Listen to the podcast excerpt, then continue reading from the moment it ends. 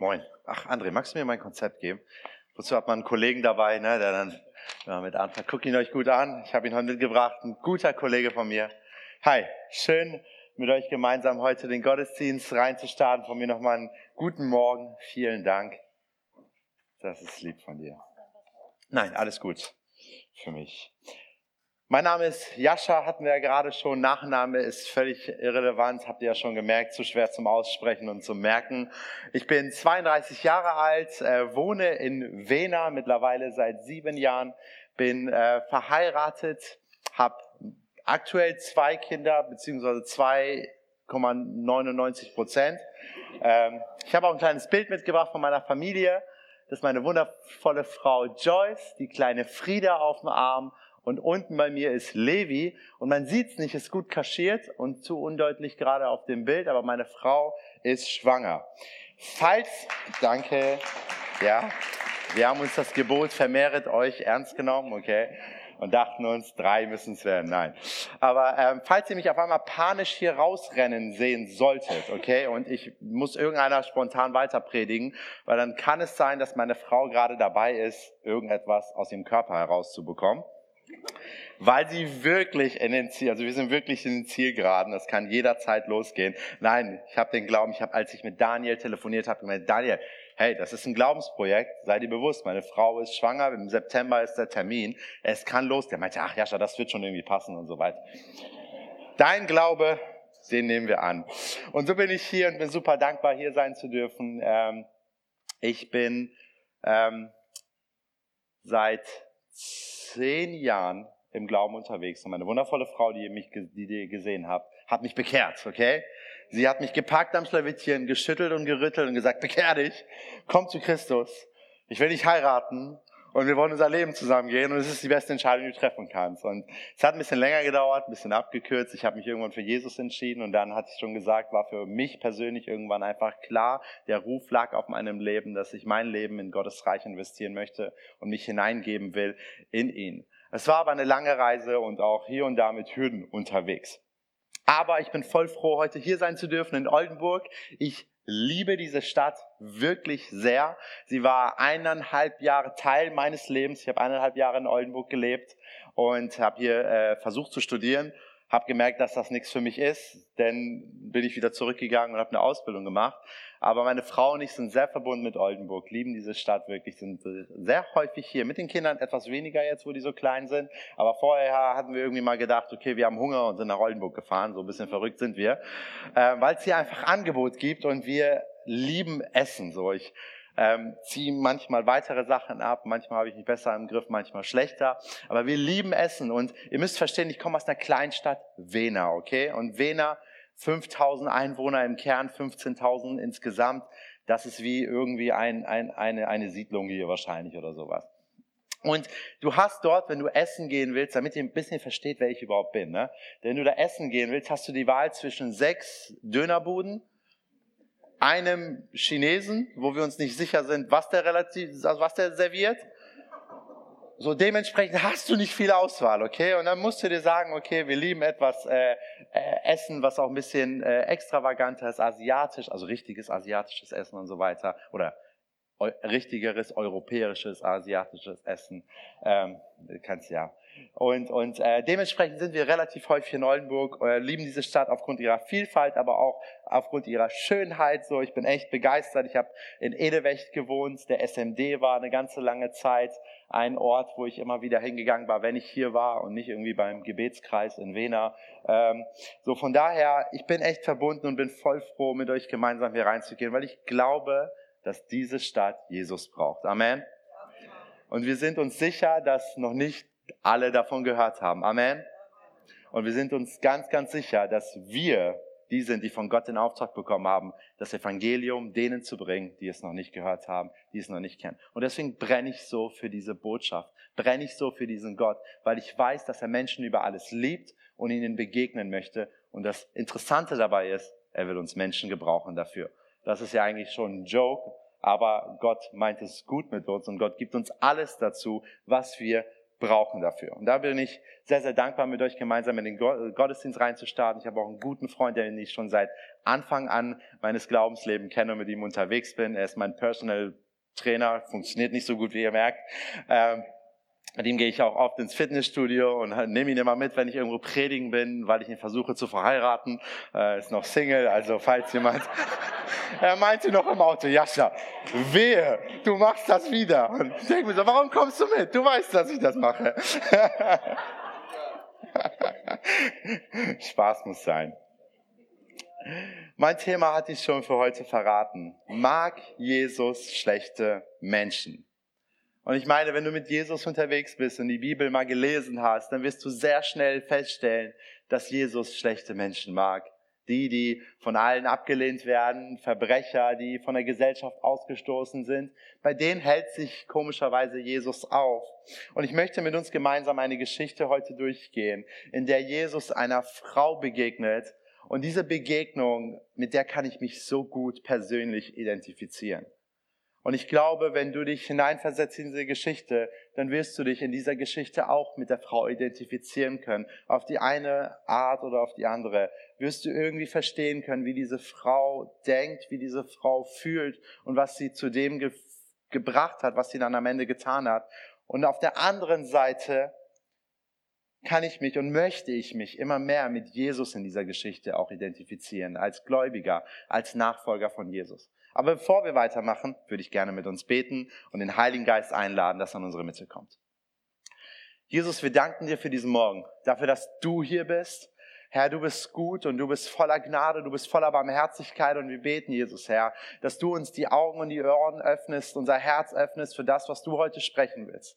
Dass du jedem Einzelnen begegnest und ihm das bringst und gibst, was er heute hören muss, was er heute ähm, einfach erfahren muss. Wir beten um deinen Heiligen Geist in unserer Mitte, Herr, dass wir das spüren dürfen, Gott, und dass uns dein Wort ermutigt, aufbaut und sendet. In deinem Namen und alle sagen gemeinsam Amen. Amen. Amen. Ich möchte dir eine Frage stellen. Kennst du das, wenn du richtig, richtig durstig bist? Ich kenne das.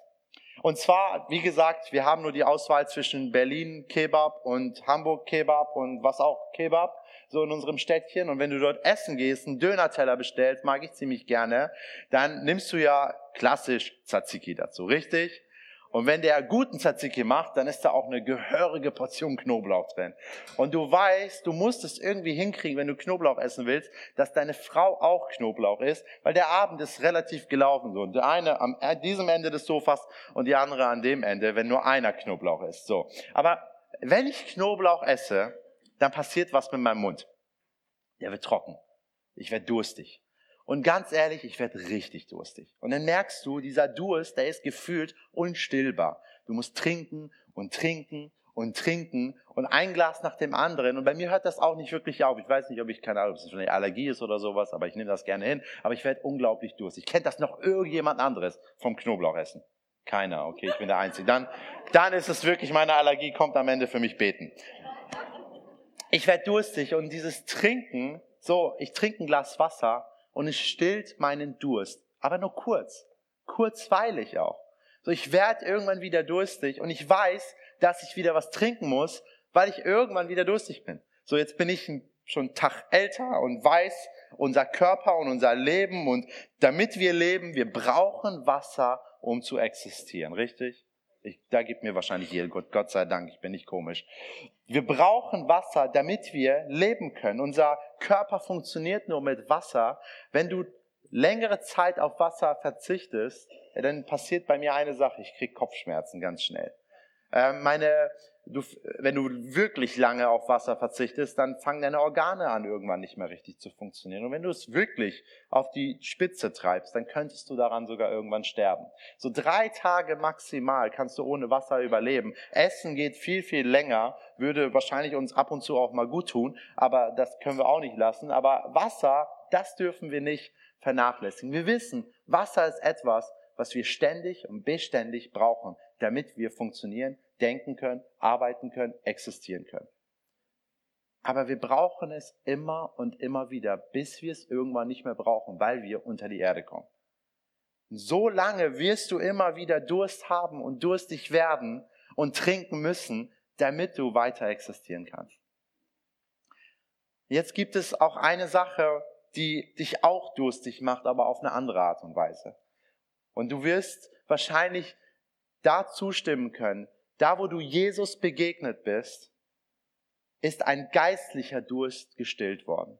Ich kann das ganz krass in meinem eigenen Leben widerspiegeln. In dem Moment, wo ich Jesus wirklich angenommen habe in meinem Leben, waren gewisse Dinge, die vorgeherrscht haben in meinem Herzen und mich zu Gedanken und, und, und, und gewissen Verhaltensweisen getrieben haben, plötzlich weg, weil der Durst danach, das Verlangen danach nicht mehr weg war.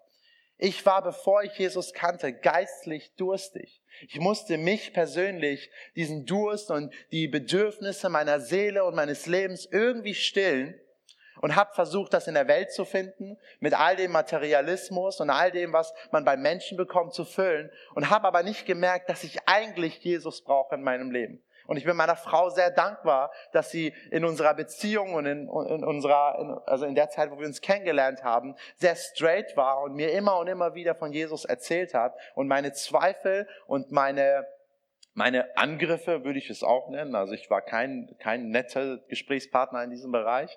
Ich war bekennender Atheist, so. Ich bin zwar als Muslim geboren und aufgewachsen, aber ich habe mich als Atheist verstanden und habe es geliebt, mit Menschen über den Glauben zu diskutieren und sie fertig zu machen und so weiter. Und da gibt es eine Menge gute Argumente, wo viele Christen auch keine Argumente mehr haben, weil sie sich nicht genug damit auseinandergesetzt haben. Und die kannte ich und wusste ich und die habe ich gerne eingesetzt. Und hatte dennoch Bedürfnisse in meinem Leben. Hatte dennoch Sehnsüchte, die ich nicht stillen konnte, egal wie ich es auch versucht habe, egal wie sehr ich mich auch angestrengt habe, diese zu stillen, habe ich es nicht geschafft. Und in dem Moment, wo Jesus in mein Leben kam, wo der Heilige Geist angefangen ist, in meinem Leben zu regieren, haben sich Dinge auf eine ganz krasse Art und Weise verändert. Hat das jemand in seinem Leben schon mal erlebt? Da werden wahrscheinlich viele Hände hochgehen. So, wir haben einen geistlichen Durst in unserem Leben. Und der kann gestillt werden und der wird gestillt durch Gott. Das Ding ist, bevor du das nicht hast oder wenn du es nicht hast, dann glaubst du, dass diese Probleme und diese Nöte und diese Bedürfnisse durch Dinge gefüllt werden können, die es in der Welt gibt. Ich dachte, Geld löst jedes Problem, denn ich bin relativ ähm, arm groß geworden. Wir hatten nicht viel, viel Geld. Meine Eltern hatten nicht viel Geld. Ich konnte mir nicht wirklich viel, viel leisten. Ich habe, seitdem ich 16 bin, immer gearbeitet, in Dönerbuden und so weiter und so fort. Immer irgendwie mein Geld verdient und so weiter, damit ich mir die Dinge leisten kann, die ich wollte, Party machen konnte, wenn ich es wollte. Aber wir denken ja oft, Geld kann irgendwie ganz viele Probleme lösen. Aber hey, mit Geld kannst du dir ein Haus kaufen, aber damit kaufst du dir kein Zuhause. Mit Geld kannst du dir den besten Arzt der Welt kaufen. Aber wenn du unheilbar krank bist, dann kann auch der dich nicht retten. Mit Geld kannst du dir Sex kaufen, aber mit Geld kannst du dir keine Liebe kaufen. Mit Geld kannst du gewisse Bedürfnisse stillen, aber sie sind nicht wirklich gestillt. Geld ist nicht schlecht, aber Geld ist nicht unser Problemlöser sondern Jesus Christus ist der, der wirklich zufriedenstellend unsere Probleme, unsere Bedürfnisse stillt, weil wir sie gar nicht mehr brauchen und haben, weil sie aus einer anderen Quelle heraus gefüllt sind, erfüllt sind. Und Gott hat dafür eine Lösung und Gott hat für jeden einzelnen von uns auch eine Lösung. Und wir sehen das an Jesus, an vielen Stellen der Bibel. Aber eine Stelle liebe ich und das ist die Stelle in Johannes 4, in 4,15. Jesus Weg führt durch Samarien und du musst wissen, Samarien war kein Gebiet, wo ein Jude gerne durchging. Das war nicht so eine Strecke, wo du dachtest, ich fahre gern mal durch Oldenburg, wenn ich nach Bremen will. Samarien war ein Ort, wenn du das mit Oldenburg jetzt vergleichen würdest für alle Umliegenden, die haben einen riesen Bogen um die gemacht. Die sind nach Wilhelmshaven gefahren, irgendwie von einer anderen Strecke und sind dann nach Bremen gefahren oder irgendwo andersrum. Die haben Samarien gemieden. Aber Jesus sagt, da entlang. Wir gehen da durch. Und er ist dort durchgegangen. Und wenn du das Johannesevangelium gelesen hast, dann weißt du, dass Johannes Jesus als Gott beschreibt, als den Sohn Gottes, als den Retter, der gekommen ist, um der Menschheit das zu bringen, was sie verloren hat, die Beziehung zu Gott. Er beschreibt ihn als den Messias, als den, der Herr ist, der gekommen ist, als den Sohn Gottes. Und er geht jetzt durch Samarien und begegnet dort einer Frau an einem Brunnen. Und wir wollen diese Bibelstelle lesen und die ist ein bisschen länger. Seid ihr noch mit dabei? Könnt ihr noch? Ja? Sehr gut, sehr gut. Ich wollte nur mal testen, ob ihr noch dabei seid. Johannes 4, 4 bis 15. Ihr könnt auf dem Screen einfach mitlesen, damit ihr dabei bleibt. Sein Weg führte ihn durch Samarien. Er kam zu der samaritanischen Stadt Sicha in der Nähe des Feldes, das Jakob seinem Sohn Josef gegeben hatte. Dort befand sich der Jakobsbrunnen. Erschöpft von der langen Wanderung setzte Jesus sich um die Mittagszeit an den Brunnen. Kurz darauf kam eine Samaritanerin, um Wasser zu schöpfen. Jesus sagte zu ihr, bitte gib mir zu trinken. Es war zu diesem, er war zu diesem Zeitpunkt allein, denn seine Jünger waren ins Dorf gegangen, um etwas Essen zu kaufen.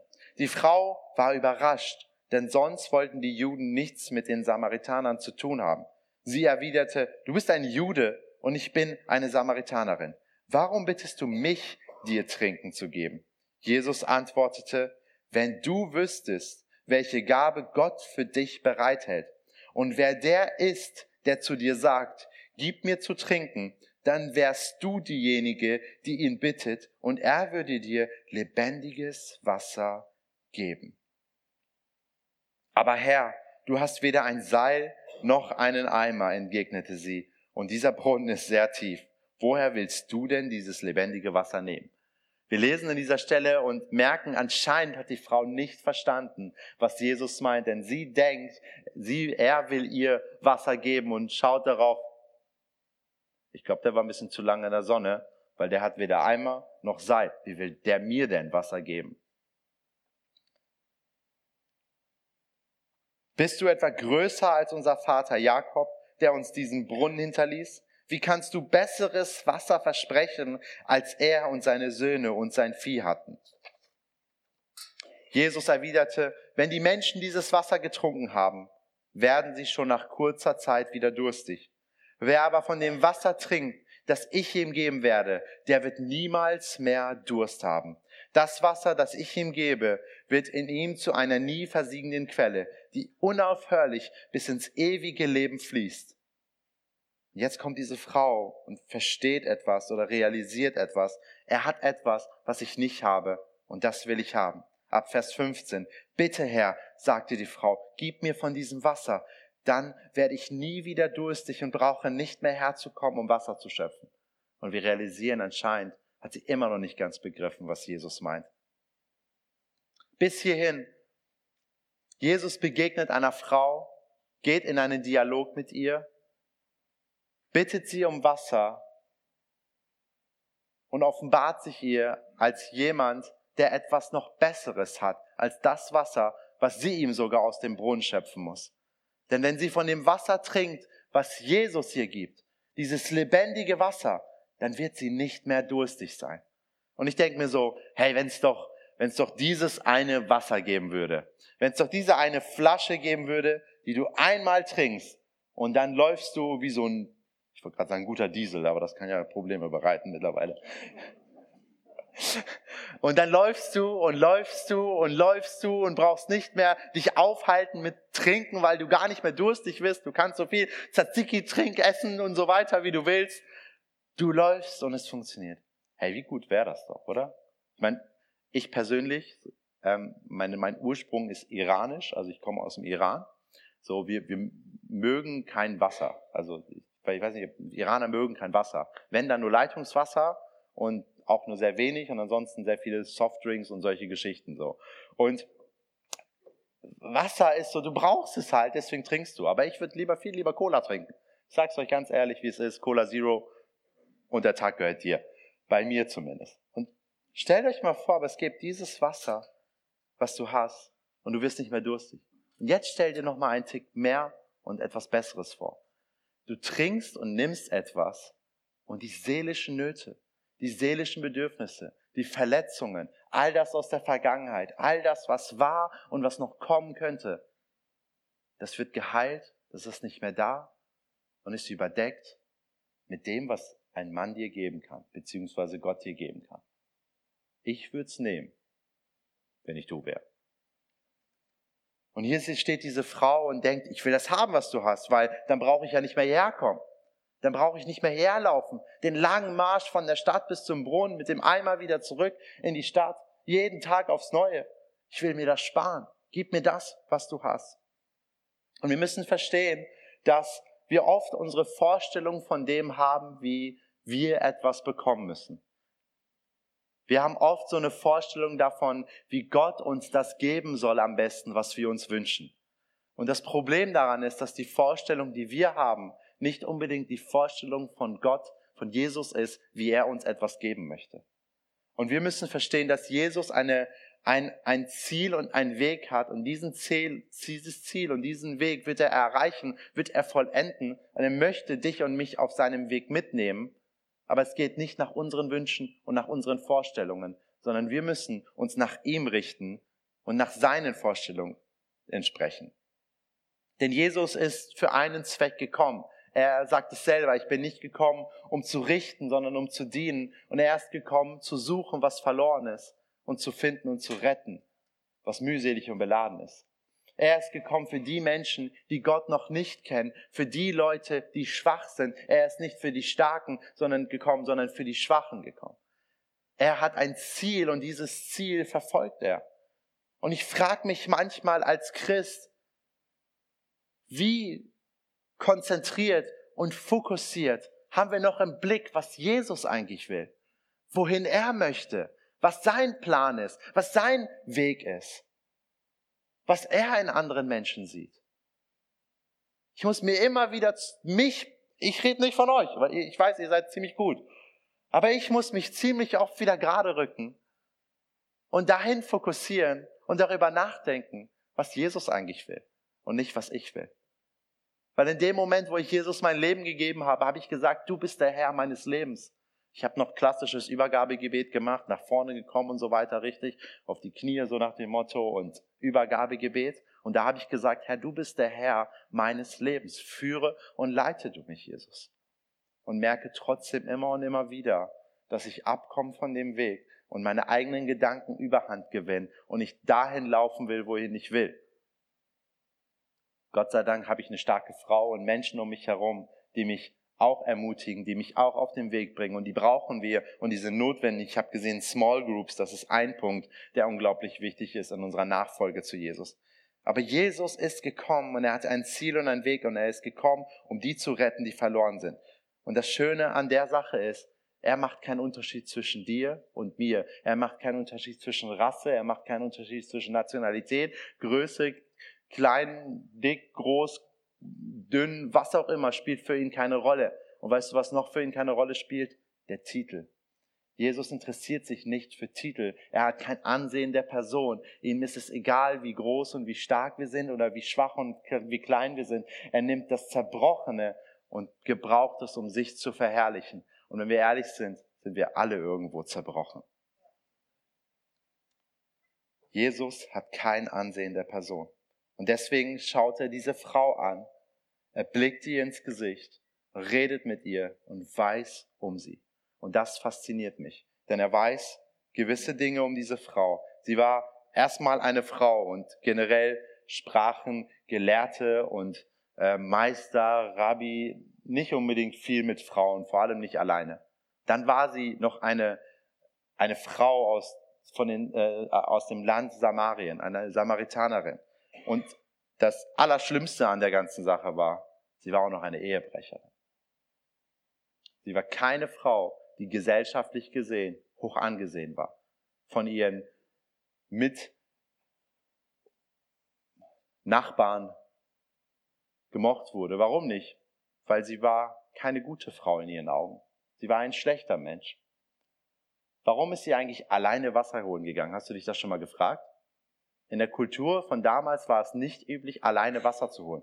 Denn die Frauen haben in der Regel morgens gemeinsam Wasser geholt für den Tag. Sie geht zu einer anderen Zeit alleine Wasser holen. Gut, vielleicht hatte sie auch viel Durst und so weiter, kann sein, wer weiß. Hm. Aber in der Regel wird es wahrscheinlich damit zu tun haben, dass sie äh, nicht unbedingt ein gutes Ansehen hatte. So Jesus hatte viele Gründe, sie zu ignorieren, über sie hinwegzusehen, nicht mit ihr zu sprechen.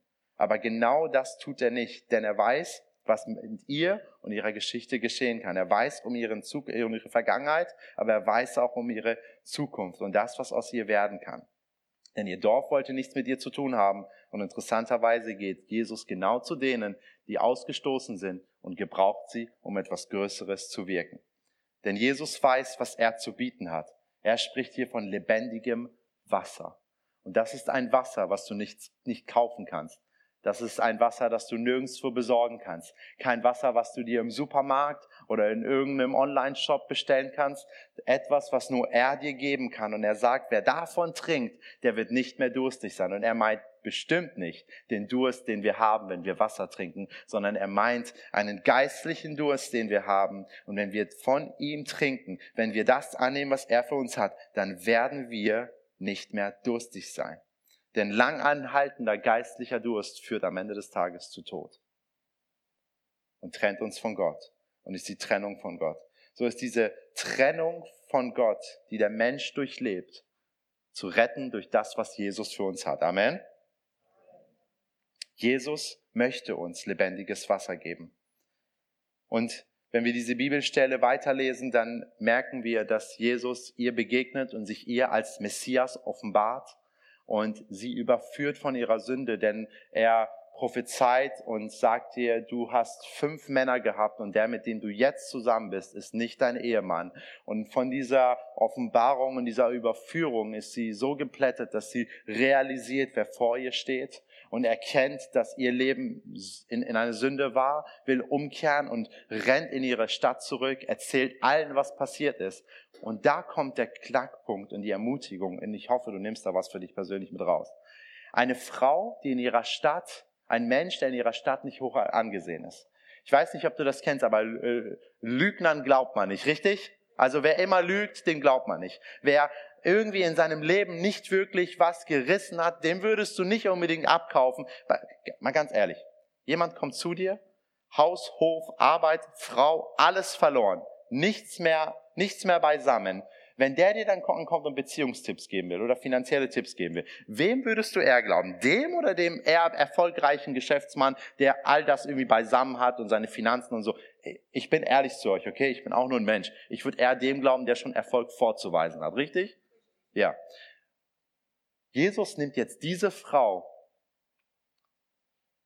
der die Menschen nicht unbedingt gut gegenübergestellt sind, offenbart sich ihr, sie geht in diese Stadt, erzählt darüber, was passiert ist, und wir lesen, wenn wir weiterlesen würden, man könnte dann zu Hause machen, Johannes 4 mal komplett lesen, ähm, und das ganze Dorf kommt, um diesen Typen zu sehen, der da bei dieser Frau anscheinend irgendwas verändert hat. Also es muss in ihr irgendwas geschehen sein, dass auf einmal von der Ehebrecherin, die kein Ansehen in ihrer Stadt hat, jemand wird, der die Leute glauben. Da ist eine Veränderung in ihr passiert. Da ist etwas in ihr geschehen, dass die Leute das nicht übersehen konnten, sondern wissen mussten, was ist dieser Frau widerfahren? Von der Vergangenheit und all dem, was sie hat, es steht da auf einmal eine Person, die über jemanden erzählt, der sie überführt hat und Dinge erzählt hat, die keiner wissen konnte. Und sie gehen zu diesem Jesus und es steht geschrieben, dass noch viele weitere zum Glauben kamen, denn sie haben Jesus eingeladen, komm bitte mit uns in die Stadt und Jesus lässt sich auf diese Einladung ein und geht zwei Tage mit ihnen und es erfahren viele von Jesus und bekehren sich, bekehren sich. Sie eilt ins Dorf und erzählt das, was ihr widerfahren ist. Und ich denke mir, in dem Moment, als ich, und da kann ich ja nur aus meiner Perspektive und meiner Geschichte erzählen, in dem Moment, als ich Jesus erlebt habe und erfahren habe, was es in mir ausgelöst hat, hat mich eine Liebe und ein, ein Verlangen danach erfüllt, Menschen von Jesus zu erzählen. Und ich weiß nicht, ob du dieses Verlangen vielleicht verloren hast in den letzten Jahren. Vielleicht über Corona, vielleicht über gewisse Schicksalsschläge, Dinge, die in deinem Leben passiert sind. Vielleicht ist es Sünde gewesen, die dich von Gott getrennt hat. Ich weiß nicht, was es war bei dir. Aber es ist definitiv nicht zu spät, von dem Wasser zu trinken, das Jesus für dich hat. Von dem lebendigen Wasser zu kosten, was er dir geben will, um dich wieder zu erfrischen, um dich wieder zu erfüllen, um dich wieder heil zu machen und zu senden für das, wozu er uns berufen und gesetzt hat. Hey, wir sind nicht dazu da, um Plätze zu werben von Sonntag zu Sonntag. Wir sind dazu da, als Nachfolger von Jesus Menschen darüber zu erzählen, was er für uns getan hat. Und wenn du jetzt sagst, ich weiß nicht viel aus der Bibel, ich habe noch nicht viel gelesen, ich habe keine Ahnung, wie ich mit Menschen über Jesus erzählen, äh, reden kann, dann erzähle ihnen doch von dem, was du erlebt hast mit Jesus. Das ist das einprägsamste, das bedeutsamste, was Jesus in deinem Leben getan hat, denn nichts anderes hat die Frau getan. Sie ist hingegangen und erzählt, was Jesus in ihrem Leben getan hat, was er bewirkt hat und was er gesprochen hat, dass es in ihr was getan hat und sie verändert hat und sie in einer Freude erfüllt zurückgesendet hat. Hey, wir wollen mit Freude zum Herrn kommen. Amen. Aber Freude bedeutet auch, dass es ein Ausdruck unseres Lebens ist. Ich sträub mich davor zu sagen, ich komme mit Freude zum Herrn, wenn meine ganze Woche sowas von kaputt und Kartoffel war und ich keine einzige Minute mit Gott verbringen wollte, weil ich nicht auf die Reihe bekomme. Und dann gehe ich in den Gottesdienst und denke mir, oh, ich bin es jetzt eigentlich gar nicht wert. Wir wollen mit Freude zum Herrn kommen, bedeutet auch dann zum Herrn zu kommen, wenn wir es manchmal nicht wollen. Und uns auszurichten auf das, was Gott mit uns tun möchte.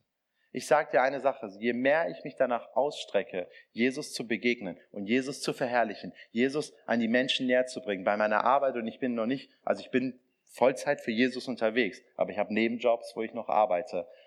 Dort möchte ich Jesus verkündigen. Und das tue ich in der allerbesten Form, indem ich denen erzähle, was ich mit Jesus erlebt habe. Denn das ist die Geschichte, die mir niemand nehmen kann. Das ist das, was mir niemand wegnehmen kann. Und ich sag dir, wenn du wüsstest, wie ich früher drauf wäre, würdest du mich nicht so nett finden, würdest du mich nicht so cool finden. Dann würdest du vielleicht schauen auf die Dinge, die ich gemacht habe und einige Dinge, die wirklich nicht gut waren und mich darauf reduzieren. Aber ich weiß, was Jesus für mich getan hat. Und ich weiß, dass er meine Sünde vergeben hat, dass er mich reingewaschen hat, dass er vor Gott nun steht, egal welcher Mensch kommt, und dass er sagen kann, er ist rein vor Gott und er darf zu Gott kommen. Und genau diese Verheißung und dieses Versprechen gilt heute Morgen auch für dich, egal wie deine Vergangenheit aussah, egal was in der Vergangenheit auch passieren sein mag, wenn du von dem lebendigen Wasser von Jesus trinkst und das nimmst, was er für dich hat dann bist du in einer Connection mit dem Vater und mit Gott und dann bist du gerettet. Seine Gnade ist größer als unsere Verfehlung. Aber was ich dazu sagen möchte, und das ist, geht mit Pastoral einher, ist Gnade, ist kein Freifahrtschein, sich zu rechtfertigen für Sünde, in der wir drinstecken. Sondern Jesus überführt uns von Sünde und führt uns auf einen anderen Weg. Sünde bedeutet, das Ziel verfehlt zu haben nicht den richtigen Weg eingeschlagen zu haben. Und Jesus überführt uns von dieser Sünde und sagt, wenn du vorher da lang gegangen bist, Kollege Jascha, dann gehst du ab jetzt da lang. Weil du machst einen 180-Grad-Turn weg von dem, was dich von Gott trennen möchte, hin zu Gott.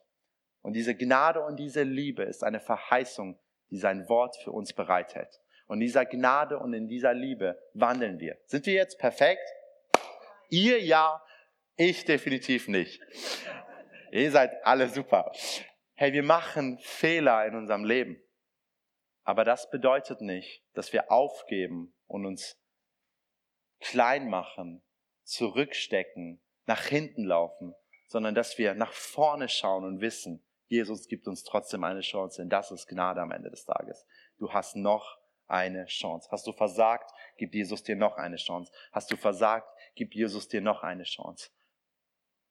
Und so sollten wir auf Jesus und unsere Beziehung zu Jesus schauen. Mit dem tiefen Ziel darin, Jesus zu ehren und in der Liebe, die, wir, die er für uns hat, ihm das zurückzugeben. Wir können so viele verschiedene Methoden und Strategien und Weisheiten und Ermutigungen anstreben. Hey, dien doch dem Herrn, gib doch in die Gemeinde, komm doch zur Gemeinde, sei treu dabei. Aber am Ende des Tages, wenn du nicht Jesus Christus liebst und er in deinem Herzen ist und diese Dankbarkeit und diese Zuversicht für das, was er für dich getan hat, tief in deinem Inneren dich bewegt und dich antreibt, kann noch einer kommen und dich so sehr ermutigen und drängen und sagen, wir haben doch Not und alles Mögliche. Aber wenn es nicht aus dir herauskommt, dann wird es nicht lange brennen. Und es muss diese Liebe sein, die du für Jesus hast. Das, was, was er für uns getan hat. Und das ist ja auch das, warum ich und unser Haus ihm komplett dienen wollen. Weil wir dankbar sind für das, was er uns ge gegeben hat. Für den Weg, den er bereitet hat. Ich weiß nicht, ob du diese Geschichte bisher schon mal gehört hast, aber Jesus ist an einem Kreuz gestorben.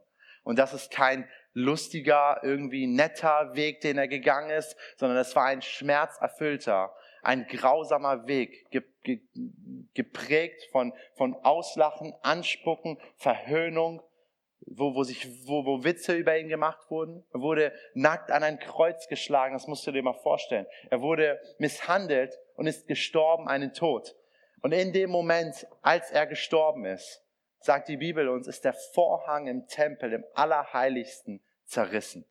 Und das Zerreißen des, des, des Vorhangs im Allerheiligen symbolisiert, dass nun ein Zugang zum Vater da ist. Da, wo vorher Trennung war, da, wo vorher keine Connection war, wo nur die ganz Auserwählten einmal im Jahr zum heiligsten Vater konnten, ist jetzt der Weg frei für alle alle, die nicht heilig waren, alle, die, die, die falsche Wege eingeschlagen sind, für die, die schlechte Menschen sind, die wir anschauen und vielleicht sogar jetzt noch anschauen und denken, der hat es eigentlich nicht verdient, weil der hat ziemlich schlimme Dinge getan. Sogar für die ist der Weg nun frei zum Vater. Und wenn wir um, um seine Vergebung bitten für unsere Sünden und ihn einladen, Herr unseres Lebens zu sein, dann wird er kommen und er wird dir lebendiges Wasser geben zum Trinken. Und dieses lebendige Wasser wird dich nicht mehr durstig machen. Jonas, du darfst gerne schon auf die Bühne kommen und die geistliche Atmosphäre untermalen mit Klavier. Machst das wunderbar. Und in dem Moment, wo wir das tun, sagt die Bibel, kommt der Heilige Geist und er lebt in uns. Wir werden nun zum Tempel Gottes. Und das bedeutet, dass Gott persönlich in uns lebt und wir verbunden sind zu ihm. Das ist keine einseitige Beziehung, sondern etwas, wo zwei dazugehören. Wo zwei Menschen, also ein, einmal der Mensch und Gott zusammengeführt werden. Aber du als Mensch, du musst dazu Ja sagen. Du musst sagen, Gott, komm, sei der Herr meines Lebens. Erst dann wird Gott kommen. Er drängt sich niemanden auf. Warum? Wir sagen ja immer so schön, weil Gott Gentleman ist. Er lädt sich nicht selber ein. Er möchte Teil deines Lebens sein. Er möchte Freund. Er möchte Vater. Er möchte Retter. Er möchte deine Zuversicht sein, deine Hoffnung sein.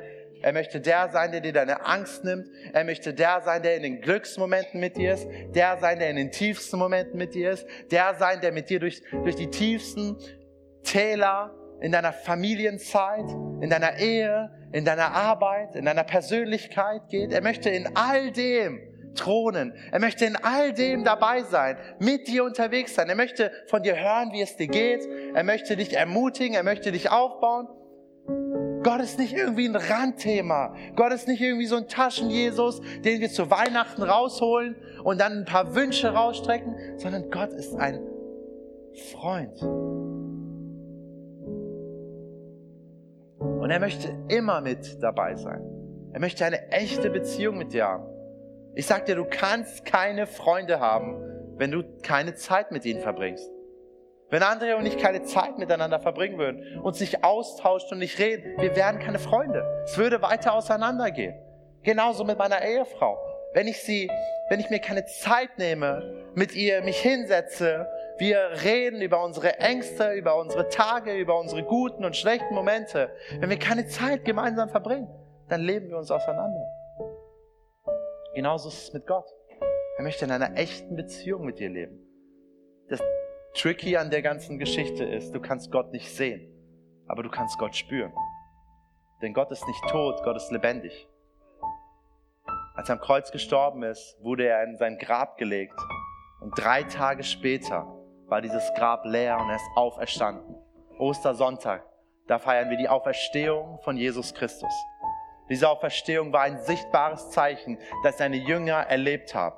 Etwas, das präsent war für sie und sie zu den größten Aposteln zu der damaligen Zeit ausgestattet hat.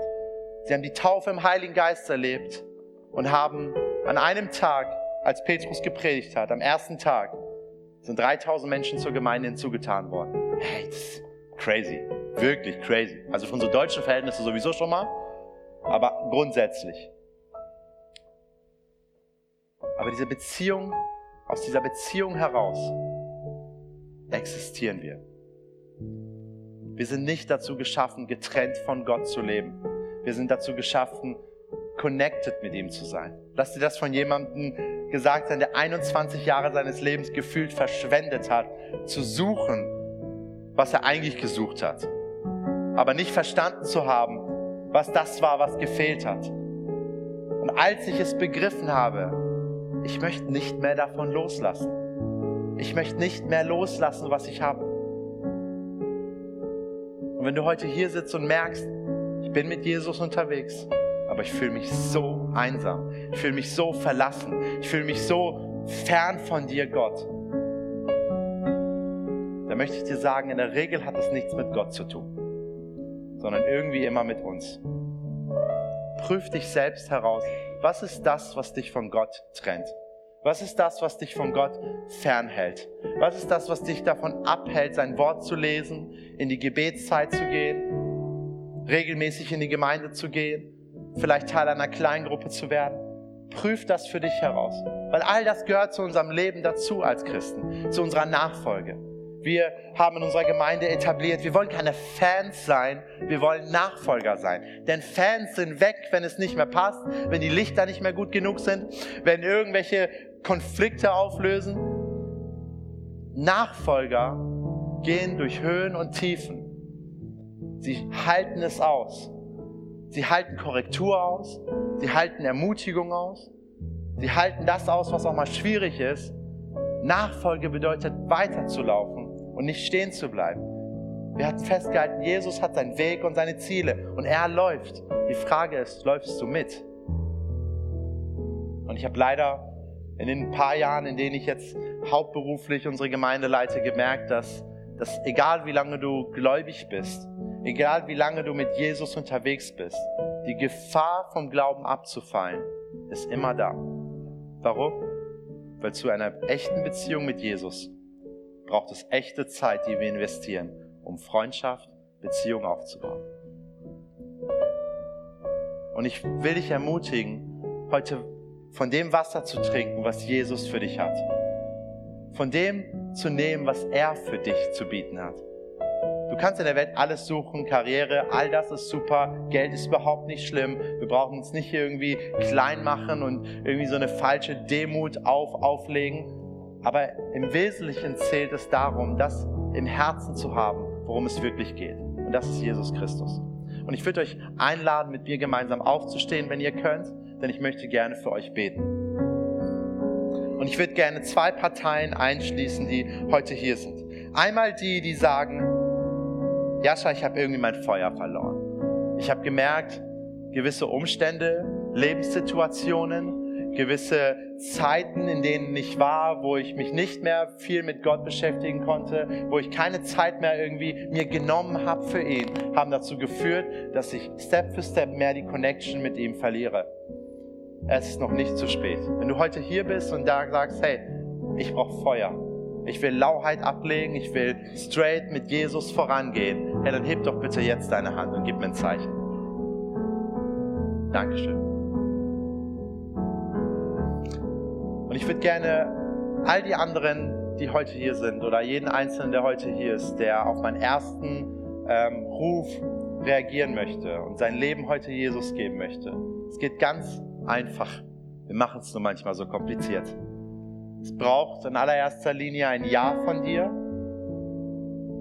zu Jesus, dass du ihn einlädst in dein Leben und ihm den Raum gibst, der, den er braucht, damit er regieren kann. Es bedeutet, dass du dein altes Ich ablegst und dich hinwendest zu ihm. Die Bibel sagt, hey, dass wir als eine neue Schöpfung mit Jesus Christus weiterleben. Du wirst nicht auf einmal anders und siehst anders aus, sondern es ist etwas Innerliches, was passiert. Du musst erkennen, dass du ein Sünder bist, dass du Fehler machst und dass du einen Retter brauchst, der dir vergibt. Und dann kommt der Heilige Geist und lebt in dir. Und du wirst ein neues Leben erhalten von ihm. Ich würde euch bitten, die Augen zu schließen, um einen Moment der Privatsphäre für jeden Einzelnen zu gewährleisten, der heute hier ist und diese Entscheidung treffen möchte. Und bei drei würde ich dich bitten, dass du mir ein Handzeichen gibst, damit ich für dich beten kann. Eins, zwei, drei. Ist jemand hier, der sein Leben heute Jesus geben möchte? Ich sehe euch, danke, auf der rechten Seite, in der Mitte. Ist noch jemand hier? Ist etwas Sichtbares, was du auch zum Ausdruck bringen musst? Dankeschön. Ihr könnt die Hände wieder runternehmen. Ich würde gerne für euch beten und ich würde gerne uns alle einladen, ein Gebet nachzusprechen, um jeden Einzelnen, der heute diese Entscheidung getroffen hat, zu begleiten in den ersten Schritt. Ist das in Ordnung? Ja? Sprecht mir einfach nach. Alle gemeinsam.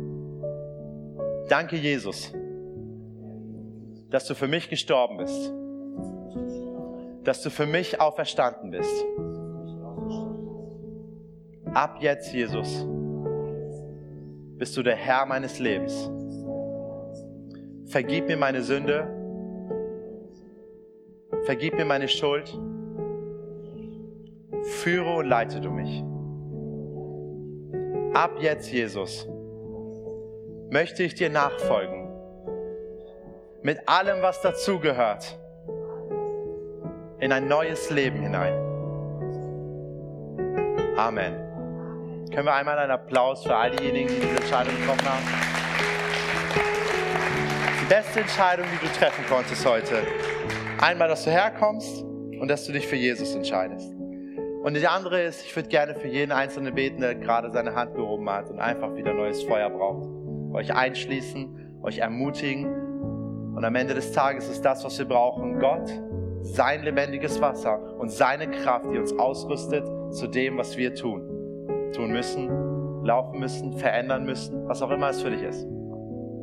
Jesus, ich danke dir dafür, dass du heute hier bist, dass du uns über alles liebst und dass du gezeigt hast, Herr, dass du mit dem Schwächsten, mit dem Geringsten, mit dem Ausgestoßensten, Herr, Geschichte schreiben kannst, eine Stadt retten kannst.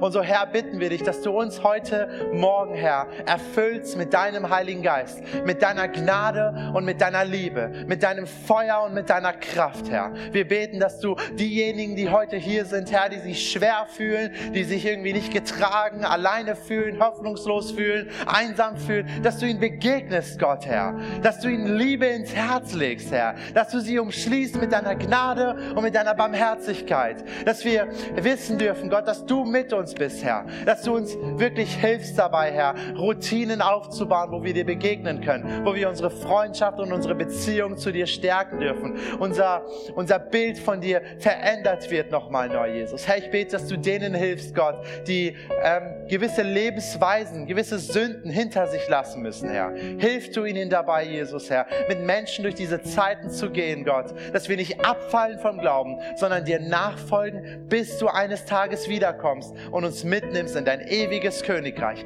Herr, wir lieben dich, wir brauchen dich und wir bitten dich darum, Gott, dass du jeden Einzelnen wirklich segnest, der heute hier ist. In deinem wunderbaren Namen, Herr. Amen. Amen. Lass uns Jesus einen Applaus geben, weil ihm gebührt alle Ehre